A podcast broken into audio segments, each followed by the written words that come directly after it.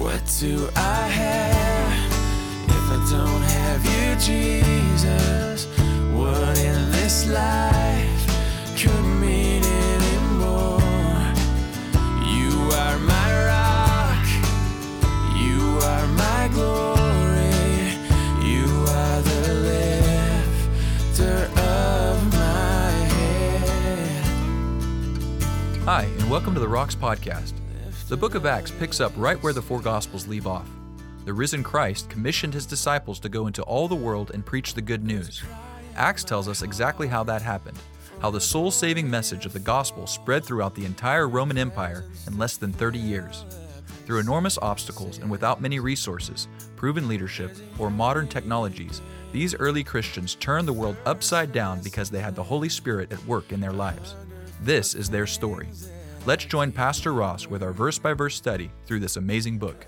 Alrighty, everybody, it is that time to get back started again, digging back in to the words of life, the Bible. You know, the Bible comes from the Greek word biblos, which means the book. So it's time to go turn back to the book, the owner's manual, how to have a blessed life. Amen? Amen. Let's go to him. Father God, we acknowledge that you're with us by the power of the Holy Spirit present by the Spirit of Christ. We pray that you would open the eyes of our understanding and hear. So the church is getting a lot of pushback now for the first time in the book of Acts. The spiritual powers of darkness in heavenly places, as you put it, are now drawing near and uh, hindering, attempting to hinder the work of the gospel in Christians and through them. We pray that you would give us helpful insights as the fight continues 2,000 years later, even today. In Jesus' name, amen. amen.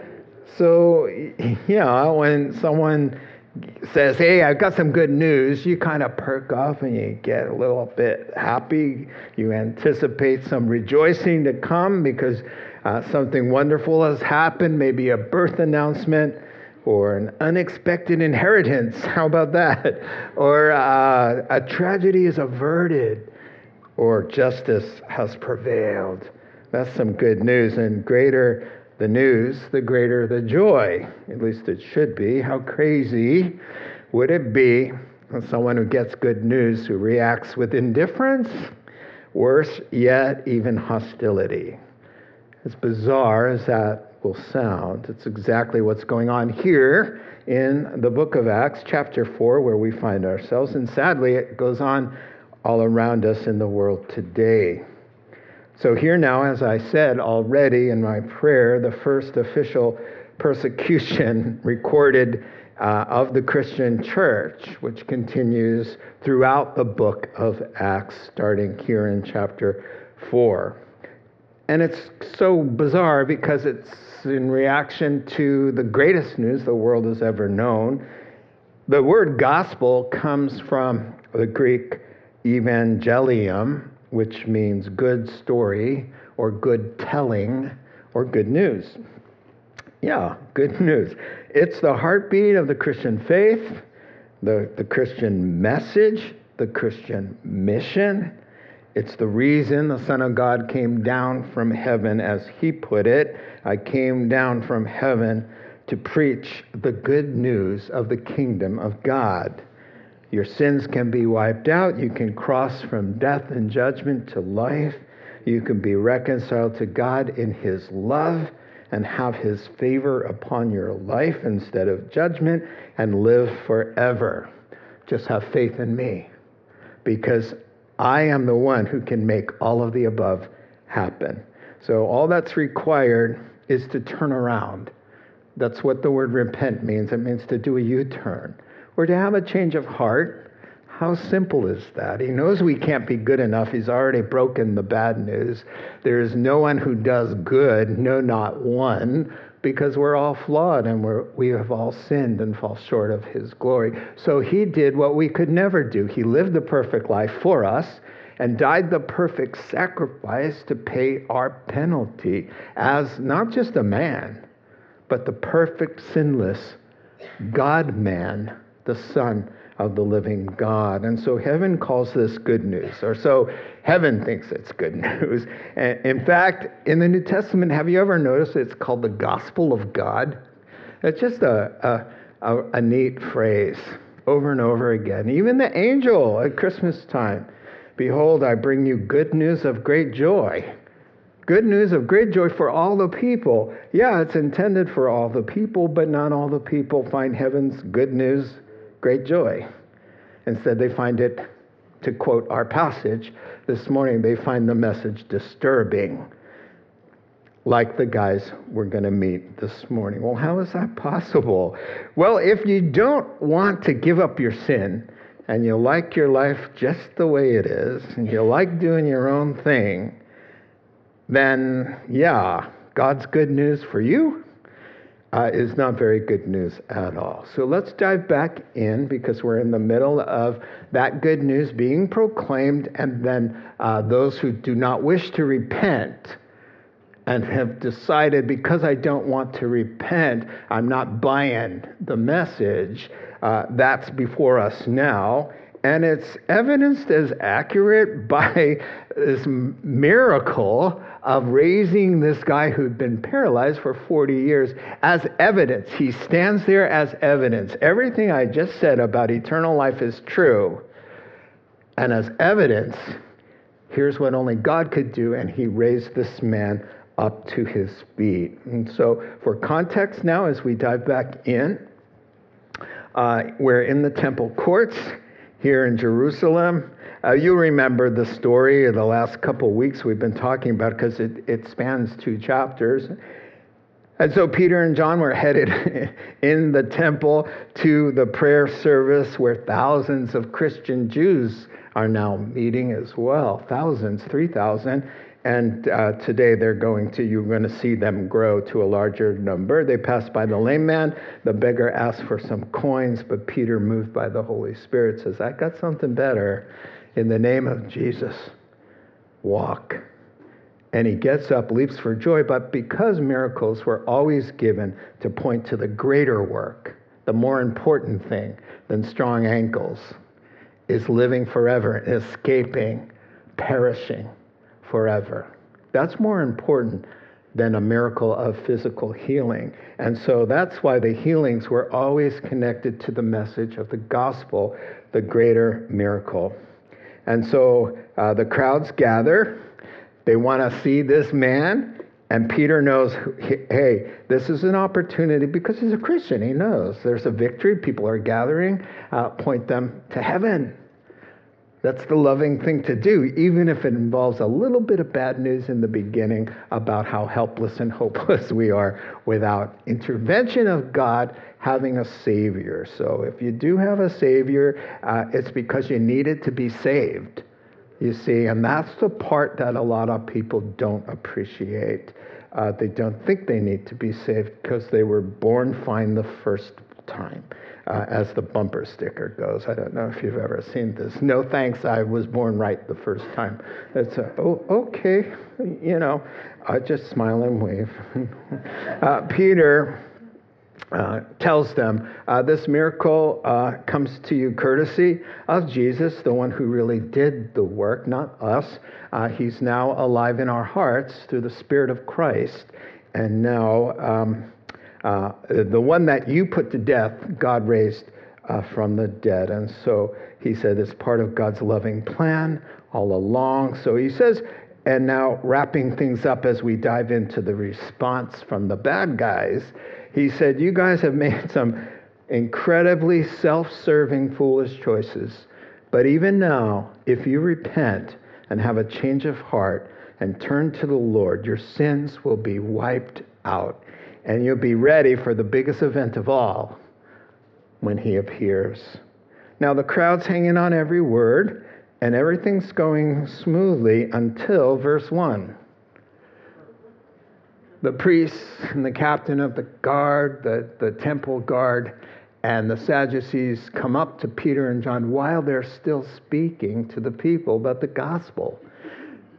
They were greatly disturbed agitated and annoyed is the word, because the apostles were teaching people and proclaiming in Jesus the resurrection of the dead. So not only is Jesus alive and rose from the dead, but if you trust in him, you also will be raised to new life.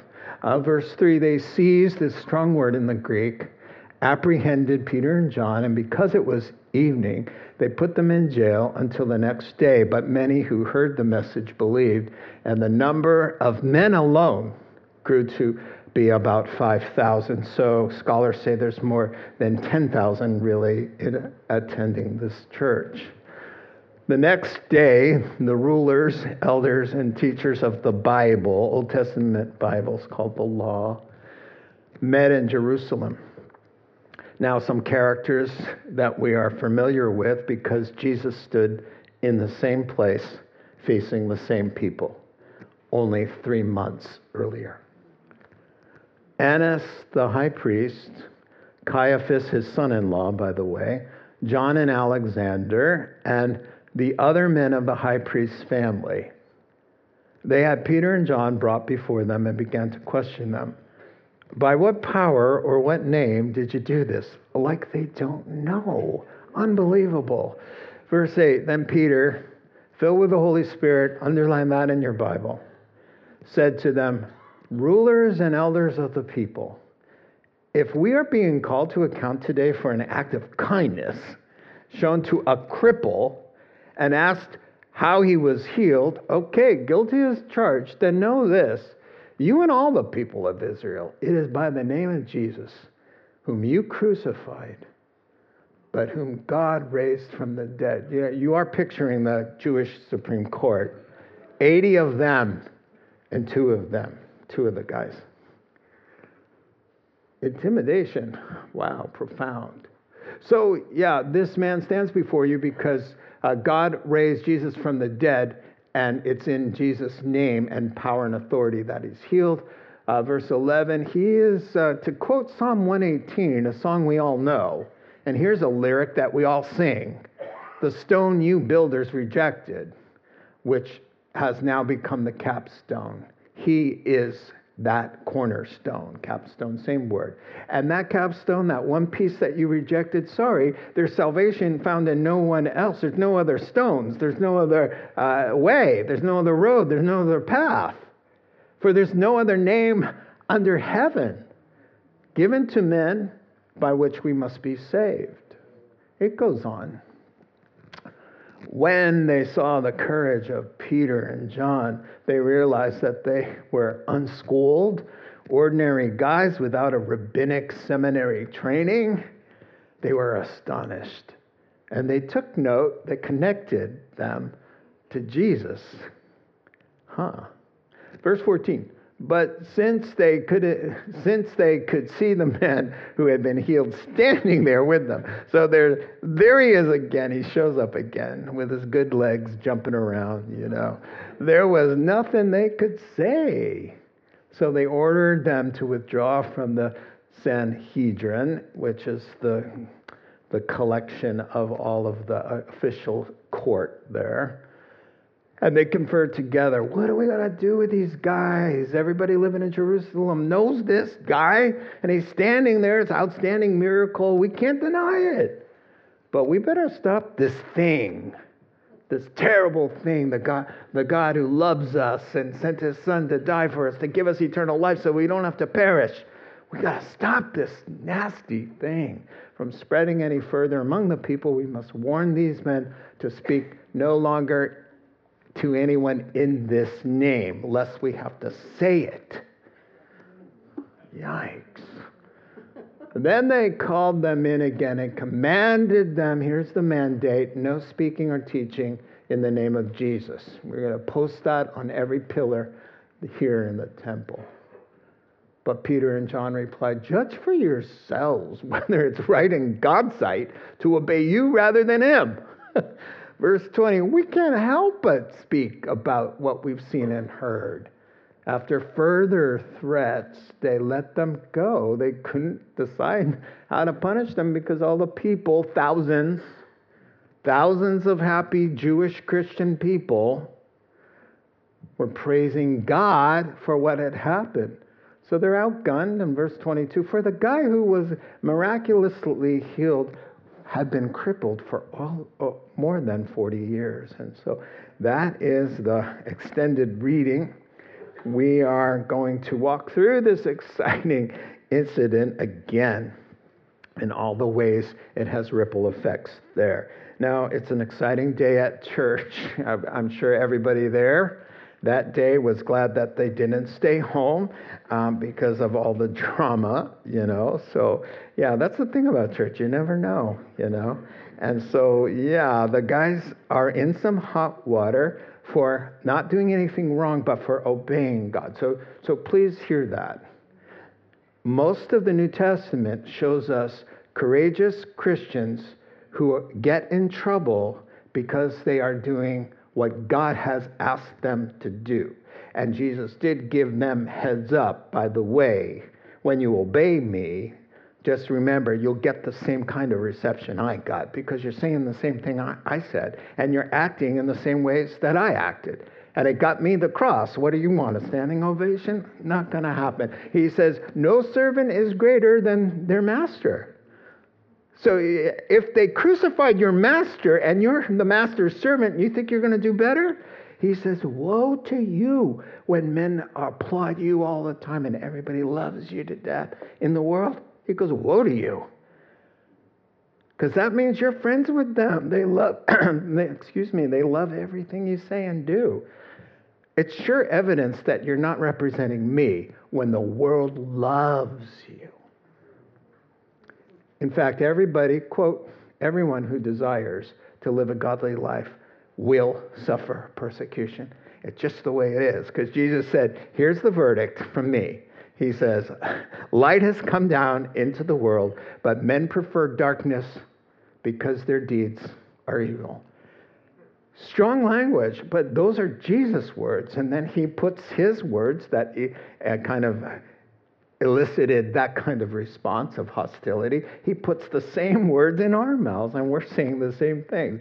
And, and, and that's why Jesus says, Would you guys stop taking it so personally? When they're, re- they're not rejecting you. Was this all your ideas? The gospel your idea? Are these your thoughts and your values? Did you make this stuff up? No. Well, then they're not mad at you. It feels like they are. He says, Keep this in mind. If they reject you, it's because they reject me. If they're not loving you, it's because they're not loving me. So they're sort of ready for this. This message is brought to you by the letter D. All right? so, note takers, you ready? Uh, first, we find in that opening paragraph the disturbance. The religious leaders are miffed with these truth telling Christians. Uh, secondly, we'll find Peter has to give a defense. Peter's called to give account of the gospel to these authorities and to his, for his own life in 5 through 12. Uh, then there's a dilemma. The corrupt rulers are left speechless by the Holy Spirit's words of eloquence and power and anointing. In the defense, uh, the guys uh, really don't, the council does not know what to do. And then the decision finally. They're feeling outgunned, and it leaves their options so limited. And we're going to dive in now to the disturbance, as it's already on the screen. So the various temple authorities come and confront Peter and John while they're sharing the gospel. Rude. And so, uh, 2, verse 2, they're thoroughly agitated because they're telling everybody that Jesus is alive when they worked so hard to kill a guy. What do you do with a guy you kill and he doesn't stay dead? That's a problem. So it makes them super annoyed, right? Verse 3 they violently apprehend those two. And since it was after business hours, they toss them uh, in the slammer until the next day. But they were a little late because many already heard enough of the gospel and saw the guy leaping around. They put their faith in the Lord, and the number grew to 5,000. So uh, things are heating up, and we dive in now. And I love that Jesus pulled no punches, and he told us, please don't expect a bed of roses. Don't expect everybody when you walk into a room or when you, you, when you identify yourself as a Christian who walks a narrow road that leads to life, and there's only one way to be saved, and that means you have to turn from your sins. Don't, don't expect applause and a party on your behalf. He says, uh, You will be handed over to the local councils, to quote him. He says, On account of me, you'll stand before uh, the authorities to give an account. Um, the gospel's going to go forth anyway.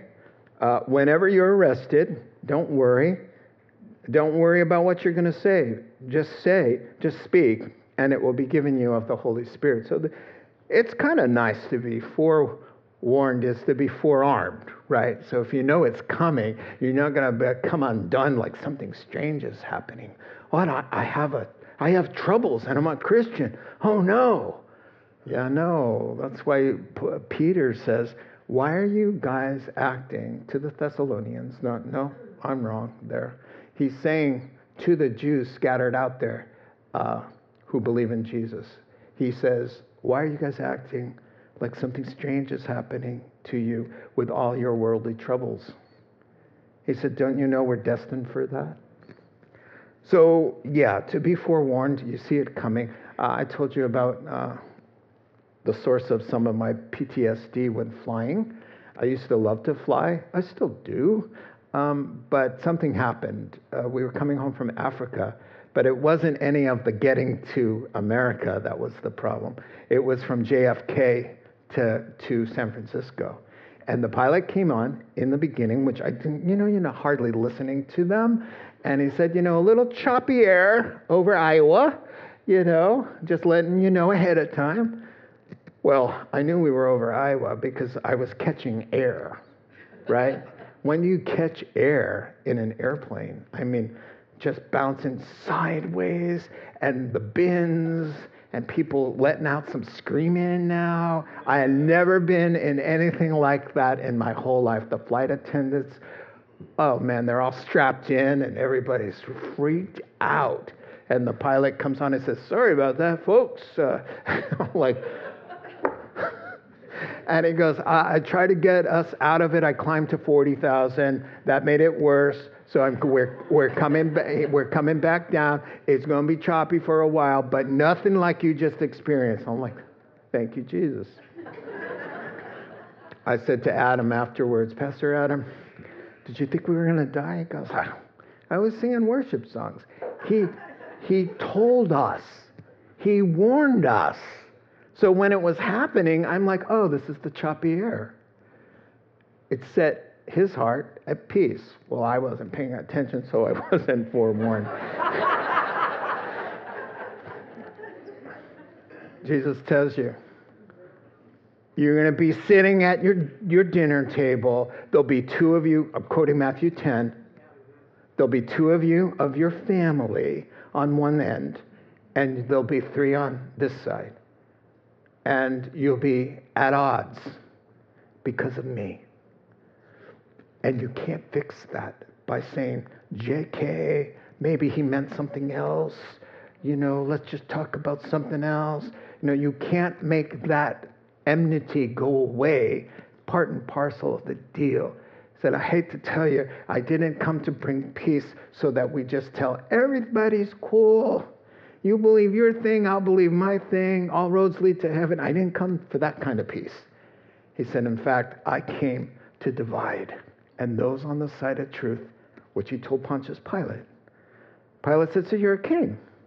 And he goes, you, you say that I'm a king, and for this reason I was born to testify to the truth. And then Jesus said, And everybody on the side of truth listens to me. What can you do? You can't change the truth, hard as it is for some people. And so there they are. He said, and I quote Jesus, the, the, the, a man's enemies will be members of his own household. Now, enemies is a strong term. He's just saying, you will be uh, at odds with your nearest and dearest over me, but you can't choose them over me. Because if you love mom and dad or son and daughter more than me, you're not worthy of me. I'm God. I am God. I speak, I make planets. All right? You wouldn't be here unless I said, go ahead and take another breath. I made you. I sustain you. I died for you. You're coming to see me at the end of this. Therefore, I can tell you, you can't compromise here. You stand with me. That's going to make some people crazy and you're going to be uh, sad about it. Heads up. So when it happens, it happens. So let's meet these haters here. Sorry. Uh, there's the priests. They're the face of the temple ministry, descendants of Moses' brother Aaron, or the, so they should be. But these guys are corrupt, and a bunch of wealthy families are the aristocracy is running the whole show, really corrupt. Uh, the captain of the guard, the, the temple had a police force, and uh, so the chief shows up. The Sadducees are, are also the priests. Sadducees are just one of the sects in the group there of the Sanhedrin. Wealthy, kind of self serving, um, power hungry board members, maybe picture them like that. And so, uh, for ordinary guys who were fishermen and didn't go to school, um, Peter and John, they could be intimidated uh, staring at these kinds of people who come up uh, as, with a sour look on their face and violently want to seize them. Uh, why are they disturbed? They're disturbed it's been three and, a year, three and a half years of this guy. Yeah, they're going to pretend like they don't know anything. Like, so what's going on here? You know, but uh, they've been working three and a half years to stop that voice. And there it is, echoing again the nagging, haunting spirit of the gospel, the hound of heaven, everywhere they turn, you know?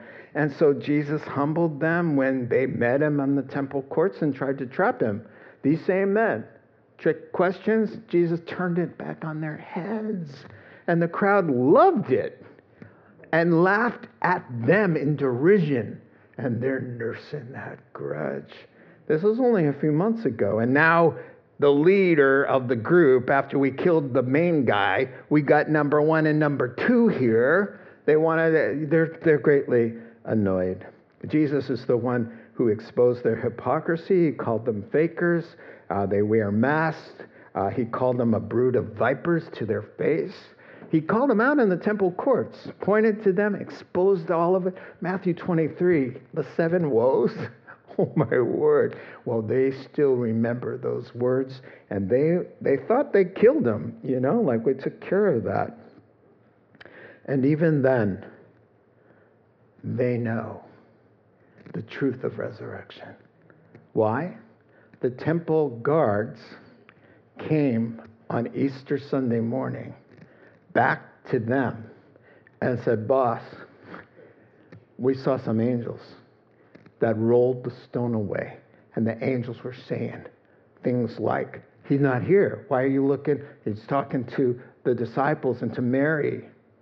Why are you looking for a dead person in a tomb? He's risen. The guards saw it and fell to their face as dead men, and then went and told the authorities, these guys. So they know. But these, how did they react? Did they bow their knees and go, gotta, I can't go any further. I gotta kind of uh, surrender now. No, they fight. They will fight to the death. And so they offered the guards money to make up a story to say his disciples came while we were asleep and stole him away. And this story was circulating in that day. So these are the guys. They, they just they're just like why can't we get rid of him? And the funny thing is is that they these guys told Jesus face to face, we want to see a sign from you right after Jesus healed somebody. So Jesus rolled his eyes and said and said this Oh, you're going to get a sign. The only sign you guys are going to get is the sign in Jonah. Because as Jonah was in the belly of the earth for three days, on the third day, guess what? Surprise, there he is. What was Jesus telling him? You want a sign? The sign is going to be you lose, I win. You're going to kill me, I'm going to come back up, and if you don't repent, I destroy you. That's the sign of Jonah. So now you know why they are disturbed. because here it is again. You just can't get rid of him. And that's what it is. So, deja vu for Peter and John here. And so, yeah, it's time to move on. Now you know why they're disturbed. Um, but they know the truth right now. Had they not repented, they're in a place called Hades right now. It's not hell. Hell's not open for, for business until after the millennial kingdom. He, he resurrects those who are in the holding place, which has flame there, and thirst and agony. They've been there for 2,000 years, the names you've read, if they didn't repent. And at the end of 1,000 years, God resurrects every wicked soul that was ever born from Cain all the way to the end of the millennial kingdom. They all appear at what's called the Great White Throne for sentencing. And the books are open and they're sentenced according to their deeds, meaning there's levels of torment in what Jesus calls the second death. And the folly of this is they're fighting against somebody trying to save them from that. That doesn't make any sense. So we go on. Now it's time for Peter and John to come out of prison for their terrible crime and make a defense. So, verse 5 uh, morning comes, the authorities gather, the devil sounds the trumpet for reinforcements and backups, and here they come. You got Annas and Caiaphas, you got John and Alexander, nobody knows who they are. Um, which is fitting, just some, but some want to be important people. Uh, they haul Peter, verse 7, and John before the council, and they begin questioning by whose authority are you doing all this? Verse 8, freshly filled with an encounter with the uh, Holy Spirit, empowerment. And he uh, says, Look, uh, yeah, we're guilty as charged, and yes, it's Jesus, and uh, we'll tell you for the third or fourth time, you know. And verse 11, and by the way, uh, you're in Psalm 118. Uh, you've rejected the most important piece of the puzzle. All right, so it's go time. Morning comes. The prison doors are unlocked. I don't think they met them with a cup of coffee or a croissant. You know, they just said, oh, yeah, come, come on, you guys. Come on out. Stand on the X in front of the same council where our Lord stood. Amazing. Um, yeah, rulers, elders, wealthy men, and corrupt teachers of the Bible. The Pharisees now are there. Um, yeah, along with the rest of the clan. Uh, so uh, they're, they're you know, they say, okay, what's going on? How did you do this? Like they had no idea. Uh, acting like they've never met Jesus, like they never heard his claims. Uh, they saw Jesus heal la- the lame and the blind in those very same courts only three months earlier. And then he cleansed the temple, kicked them all out of the temple, calling them a bunch of thieves right? These guys. and, and they're still nursing that grudge. And so here's Peter and uh, John standing there before them. And so, you know, they, they want to pretend like they don't know what's going on. They're just good hearted men trying to be responsible stewards to get to the bottom of the strange miracle. Isn't that a better way to think of yourself than, than a rebellious person who's resisting the truth of God. Yeah. One writer said the power of self delusion seen in these men should cause all to embrace the truth, no matter how painful the truth is, lest you fall victim to your own deceitful heart. And that's what'll happen. When you harden your heart to the truth, you get insane. You don't know what's true anymore. And so you're able to delude yourself. And, and, and that's what's happened here.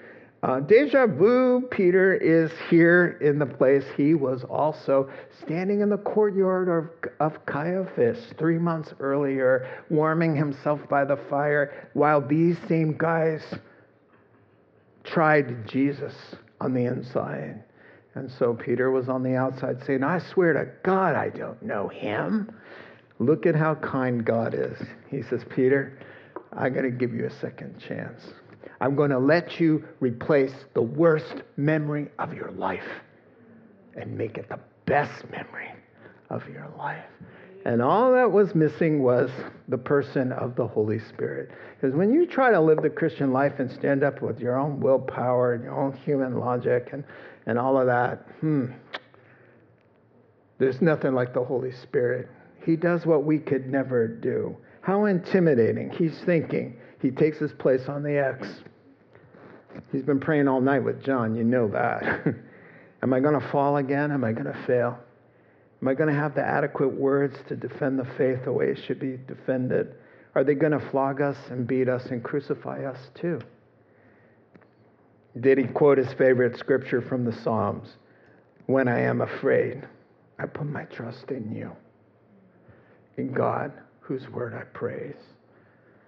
And The reason it moves me is because I got into some issues in June, didn't I? And as I was fighting for breath, I was afraid. And I quoted this verse a hundred times. When I'm afraid, I put my trust in you. And I wasn't disappointed because here I am. And here Peter stood on the X, put in his trust in the Lord and being filled. Now, being filled with the Holy Spirit afresh and anew we didn't just get the Holy Spirit at conversion, which is true. We get the Holy Spirit at conversion, but we also can be repeatedly filled. And it's something that we, we ask Him to do. And now, especially in times of crisis or weakness or special need, you know, when Paul came before Agrippa and had to speak, you know, he's praying, God, fill me. He was filled with the Holy Spirit. When Gideon stood before a vast army, Gideon's like, ah, fill me. And he filled him, tops us off with this power. When Joseph, handsome and well built, the Bible said of Joseph, was caught in the clutches of this woman who was trying to seduce him, grabbed him, grabbed at his clothes in her bedroom. He was filled with the Holy Spirit and said, How dare you ask me to sin against my God? That's not the power of willpower. That's the filling of the Holy Spirit. Uh, one writer said, just live out your Christian disciplines the Word of God, prayer, fellowship, sitting under the Word, serving. And when your moment comes to stand on the X, which it will, you will all you have stood on the X, and you will stand on the X again in your moment where it's go time. And you're going to need more than elbow grease to get yourself through. And He'll fill you if you've been walking that way, right? So, Peter's answer, just to summarize, he opens with a sarcastic jab, pointing out how crazy it is uh, of an injustice to arrest somebody for doing a kind deed and, a, and something miraculous that alleviated some guy's suffering for 40 years. You, you put us in jail for that? You're going to fine a church for, for spreading the gospel, the good news that you can live forever and not go to hell? Are you going to kill the apostle Paul, whose life was dedicated to loving service? Yikes. He says, Wow, Shouldn't you guys be affirming and honoring us? Instead, you're denouncing the deed and dishonoring us. Does that make any sense? Well, Jesus said this The world dishonors the honorable and highly esteems that which is detestable to God. Luke chapter 16, verse 15. And then notice Peter, uh, boy, he's, he's, he's not just going to make a defense, he's going to go on the offense. And he says, uh, Actually, you guys are the guilty parties. You murdered the Son of God. You should be tried here. You're the guilty ones. Uh, you killed him, but he's alive and well. God raised him uh, from the dead. And then he says, and about the song we sing, you guys, you, you know about the cornerstone? And they, they all know the song. Uh, they've been singing it for 1,000 years. That's how old that hymn is for them.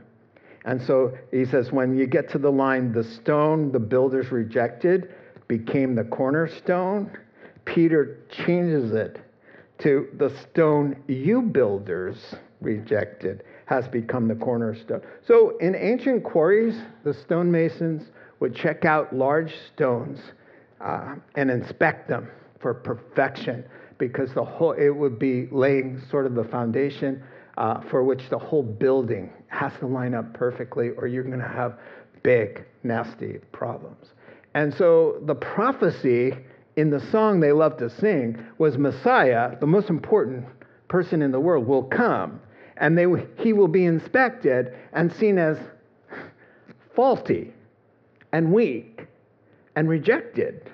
But then it turns out that, whoops, that was the foundation stone, and not just for some temple, but for everybody's life. It's the foundation stone that you build upon when you hear the word of God and do it. He says, You're going to be like the guy who builds on the rock. The winds come, the storm, the rain, the flood comes up, and that building stands. Not so if you don't follow Christ's words. You build your life on the sand, no cornerstone for you. And then we get right into that beautiful proof text for Jesus being the only way. And he says, You know, the missing part of your puzzle piece for your life, you said, Ah, that's not, that's not part of my puzzle, my, my life, you know? And you reject that, but it really, really is the part. It's the only peace. There's no other peace given under heaven by which we have a life, we have salvation. Now, I guarantee you, if you want to get somebody to roll their eyes at you or mock you, then, then bring up this truth Jesus Christ is the only way to get to heaven. Apart from him, you'll perish the world hates to hear that, right? Um, but it's true. And, and I, I told you this before, but I was in at a coffee shop, and I don't know how it happened, but I got into a conversation about the Lord with some woman, and she said, uh, "You're talking about Jesus like he's God," and I said, "There's a good reason for that." Because he claimed to be God and then he did what only God could do. So, what else? You know, yeah, he's God. And he goes, she goes, Jesus just needs to take his place in the circle of divine incarnations the Buddha, the Krishna, the this, the that, and the other thing. Take his seat in the circle, I said. I said, ma'am, Jesus is the circle. Jesus invented the circle, he fills the circle. You know, speaking of circles, you know, the earth, he made the earth. How are you going to tell a guy like that? You need to take your seat, you know, in the circle. I said, I don't suggest we tell him to do that. I just don't really. So I'm a lot of fun in a coffee shop.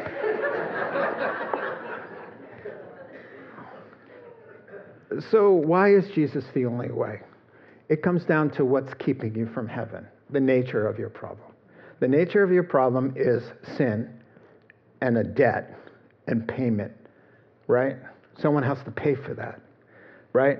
So God became a man, laid down his life, and took on your sin and bled out and died, lived your perfect life that you couldn't live, died the perfect sacrifice that you owed him.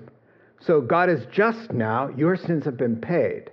So if you want to be debt free and stand before God, there's only one place to find that because only Jesus did the only thing that will put you right with God.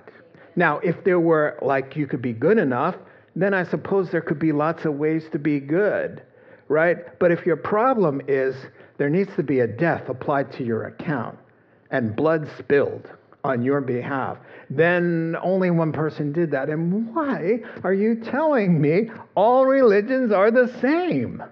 Stop saying that. I know you don't say it. I'm talking to them. How can they be the same if they're different? Where do you find, should, tell me, tell me one other religion where God says, You guys can't do anything. Let me become one of you and do it all for you, and you just trust me because I will spill my blood for you. I'll do everything. You just say, Help, and believe, and boom, you're saved. Show me that in some other religion. All religions are the same. I don't think so. We better move fast. Now, there's. oh, so you were thinking that? Oh, I caught you right there. All right. There are two paragraphs remaining. They're both kind of self explanatory, so we'll move quicker, okay? So let's finish up starting with the dilemma. The poor guys get backed into a corner by the Holy Spirit. So, yeah, verse 13, Peter and John's uh, eloquence and power blow them away because they have no formal training. Verse 14, they're stuck. They've got nothing to say. Verse 15, uh, so they kick everybody out till they f- can figure out what to do. And verse 16, gentlemen, we're up a creek without a paddle. Uh, how do we deny something like this? He's standing right there and they all know him. Verse 17, so let's just keep threatening them so this thing will stop. And so, okay, no denying the miracle, but it just really doesn't matter. Listen, listen to me. Get this through your heart. It's not about more words for your unbelieving loved one. If they've decided, I don't want to repent because I like this life I'm living, nothing you can say is going to undo that. So just love them the best that you can love. Be a good example. Pray, but that's all you can do. No, no more words. No more words. They've made a decision. It doesn't matter if I see somebody rise from the dead. I don't want to do the one requirement it takes to get me to go to the other side. I'm not willing to do that. And it, you only did it because you got to a place by the power of the Holy Spirit where you went like this The sin I love and doing my own thing and perishing. Boom. You're like, okay. It's not worth it's not worth it. My life as I used to love, that's exactly what I said. I said this under my breath the day I became a Christian. It's not worth it. It is not worth losing my soul. Like Jesus said, what does it matter, man? You get the whole world. You get to be you and get to do what everybody applauds, and you're, you're just happy and fulfilled, and then at the end, you lose your soul. Did any of that matter? That's just, just crazy that they keep fighting. So, how dreadful to wake up one day and look in the face of God and realize you opposed him. A loving God who was trying to save you. Yeah, so they're duly impressed, but they're not going to admit it. You see that there. And what I love is, is that God takes ordinary guys and goes, wow, listen to this. And they're thinking, wow, they know the scriptures like us. They're better speakers than we are. What? Who are they again? They come from what? Uh, a, a, a, a hatchery for salmon, or uh, you know, where are these fishermen from? And they're amazed. And then they go, aha, of course. Where did we see this before? With the Son of God, you know, this Jesus. He's this carpenter, but with words that wowed you. So they make the connection from the words and the behavior of the disciples with their Lord. That's what should be happening always with us. And so, yeah, they're impressed. Um, and so they're, they're, they're befuddled. So they go behind closed doors and they admit a, a setback. Now, how does Luke know exactly what happened behind closed doors? I'll tell you. Guess who's alive right now, and guess who's a Pharisee, and guess who's in the room? Paul the Apostle. Saul the Pharisee. He's alive. He, he quite possibly is in the room. And so Paul gets converted in Acts chapter 9 and becomes really tight with Luke. And now they're best friends. So Paul can tell him. So there we were and this is what we said. However, it happened, somebody got saved and somebody let the cat out of the bag. But instead of softening their hearts, that's the thing. You know, they keep just saying, hey, we have, I mean, there's a guy, he's using his legs and it must be God. But instead of saying, okay, uh, we, we're wrong, he caught us fair and square, let's, let's give up. Instead of doing that, they want to fight, fight, and fight more all the way to the end. Reminds me of the guy I told you about. At, I was having my bone marrow transplant 20 years ago, and I'm on a very serious floor there where people are dying. And uh, the doctor came in and told the guy next to me, uh, You're going to have to uh, go home. Nothing we can do for you. No more experimentations, nothing. You're going to have to go home to hospice. So I get in a conversation with him and I said, Dude, do you know the Lord? And he goes, I've lived my entire life on my own. And I'm not going to go groveling to God now at the end when they tell me I'm dying. I said, Dude, it's a good time to have a change of heart you know? And uh, he's, he got enraged with me so much so that the nurses had to call us uh, apart, you know? Because I'm like, dude, you're going home to die and then you're going to face this God. And he goes, I'm going to face him with integrity. And I said, it's okay to humble yourself and say you were wrong. This is the best way in the world to do it. But see, that's the thing. God will strive and strive with a person to their last breath. And so I know that he's, you know, who knows? I might see him. We might see him in heaven because, you know, you just never know. And so finishing up here, verse 18, the kangaroo court reconvenes. The guys are brought back in, and now they just say, okay, we want to tell you it's illegal. From now on, here's the mandate no more talking Jesus to anybody, no more teaching. We're going to post it on all the. Did I show you the picture of the temple in this service? here's the picture of the temple, right? Solomon's colonnade is the row of the pillars on the east. Okay? And so let me show you just a quick, like, I mean, it's a big deal. That's where they are, right? So they're often in the um, offices, they're um, doing their thing and, and interrogating them. And so, yeah, so they say, we're going to post on those pillars the mandate no more talking about Jesus. Now, did they also say to Peter and John, by the way, in Matthew 23, they wouldn't have said that, but in Matthew 23, your master called us out. But before he called us out and called us a whole bunch of names, he said, the scribes and the Pharisees and the Sadducees need to be respected by you respect their authority.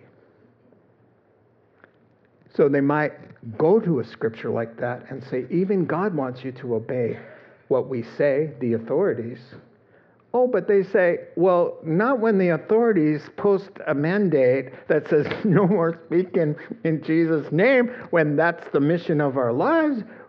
So judge for yourself how God would perceive this. Should we obey you that teach us to do something wrong, or should we obey God? And so that was that's another wise thing to say, you know, because they will gladly go to their death before they stop talking about Jesus, uh, because Jesus is their life, and they did. Peter, Peter went to his death, and they said, "We're going to crucify you like your Lord," and Peter said. I'm unworthy to be crucified like the Son of God. Crucify me upside down. Because we're talking about Jesus. We are loving God and we are obeying Him. We don't count our lives dear to ourselves, but rather that we may testify of the gospel of grace and finish the race God has set before us. Acts 20, verse 24. There is a quote. Though, did you notice this? Further threats? Last verse. Further threats means prior threats. We know where you guys are from.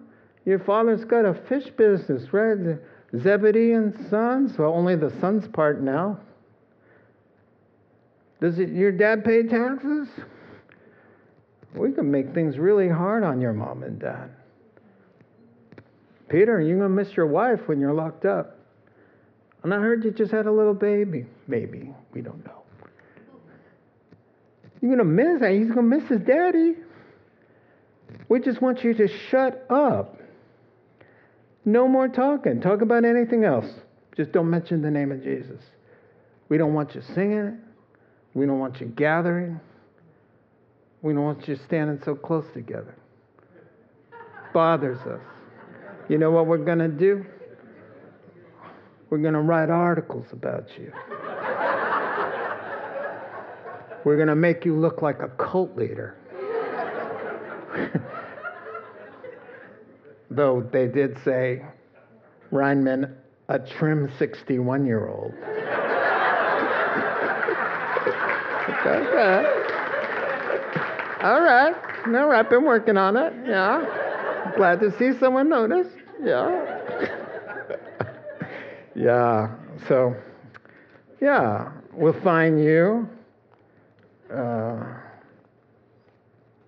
yeah, we'll, get, we'll make people so intimidated they won't want to go to your church. Well, okay. I met a young couple, three little girls, tears in their eyes. They may be here today. Um, we found you. We found our church. We're home. We're not all the way Christians, but we feel like God is just calling us and uh, and we want to baptize, get baptized or we want to get married. These are our three little girls, but we're not technically married. And but we feel like it's the right thing to do, and we want to raise our girls to know God. And so on Friday, hold on, it gets better. on Friday, this the Friday we're talking about, on Friday, she was talking to a girlfriend who's a Christian, and the Christian says, You gotta find a church. Find a church this weekend and go to church on Sunday. So they go home and they read uh, a certain article and they say, That sounds like the church we're us.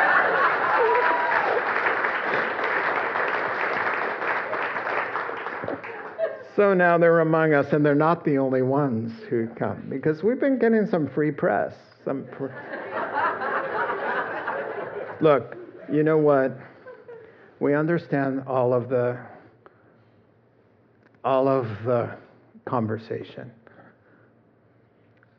But when you can go after this service to BJ's, where the entire room is filled with unmasked faces and people in booths sitting way closer than you are, with unmasked faces next to unvaccinated people in an entire room laughing, having drinks, singing happy birthday, no social distancing, no masks, and all the differences. Here is a Diet Coke and onion rings in front of you. Is that the truth? That, that doesn't make any sense to me. And so all we're asking for is the same freedom that BJ's has. All right? And if we have to, we'll serve the onion rings. let's, let's pray. Let's pray before I continue on. God, uh, thank you for your love. And Lord, for the I know it's a serious uh, situation, and I know all of these things, but we do, we have a mandate from you, God, to gather, to love one another, to greet one another, to sing. And all these things, God, we can't do if we obey man.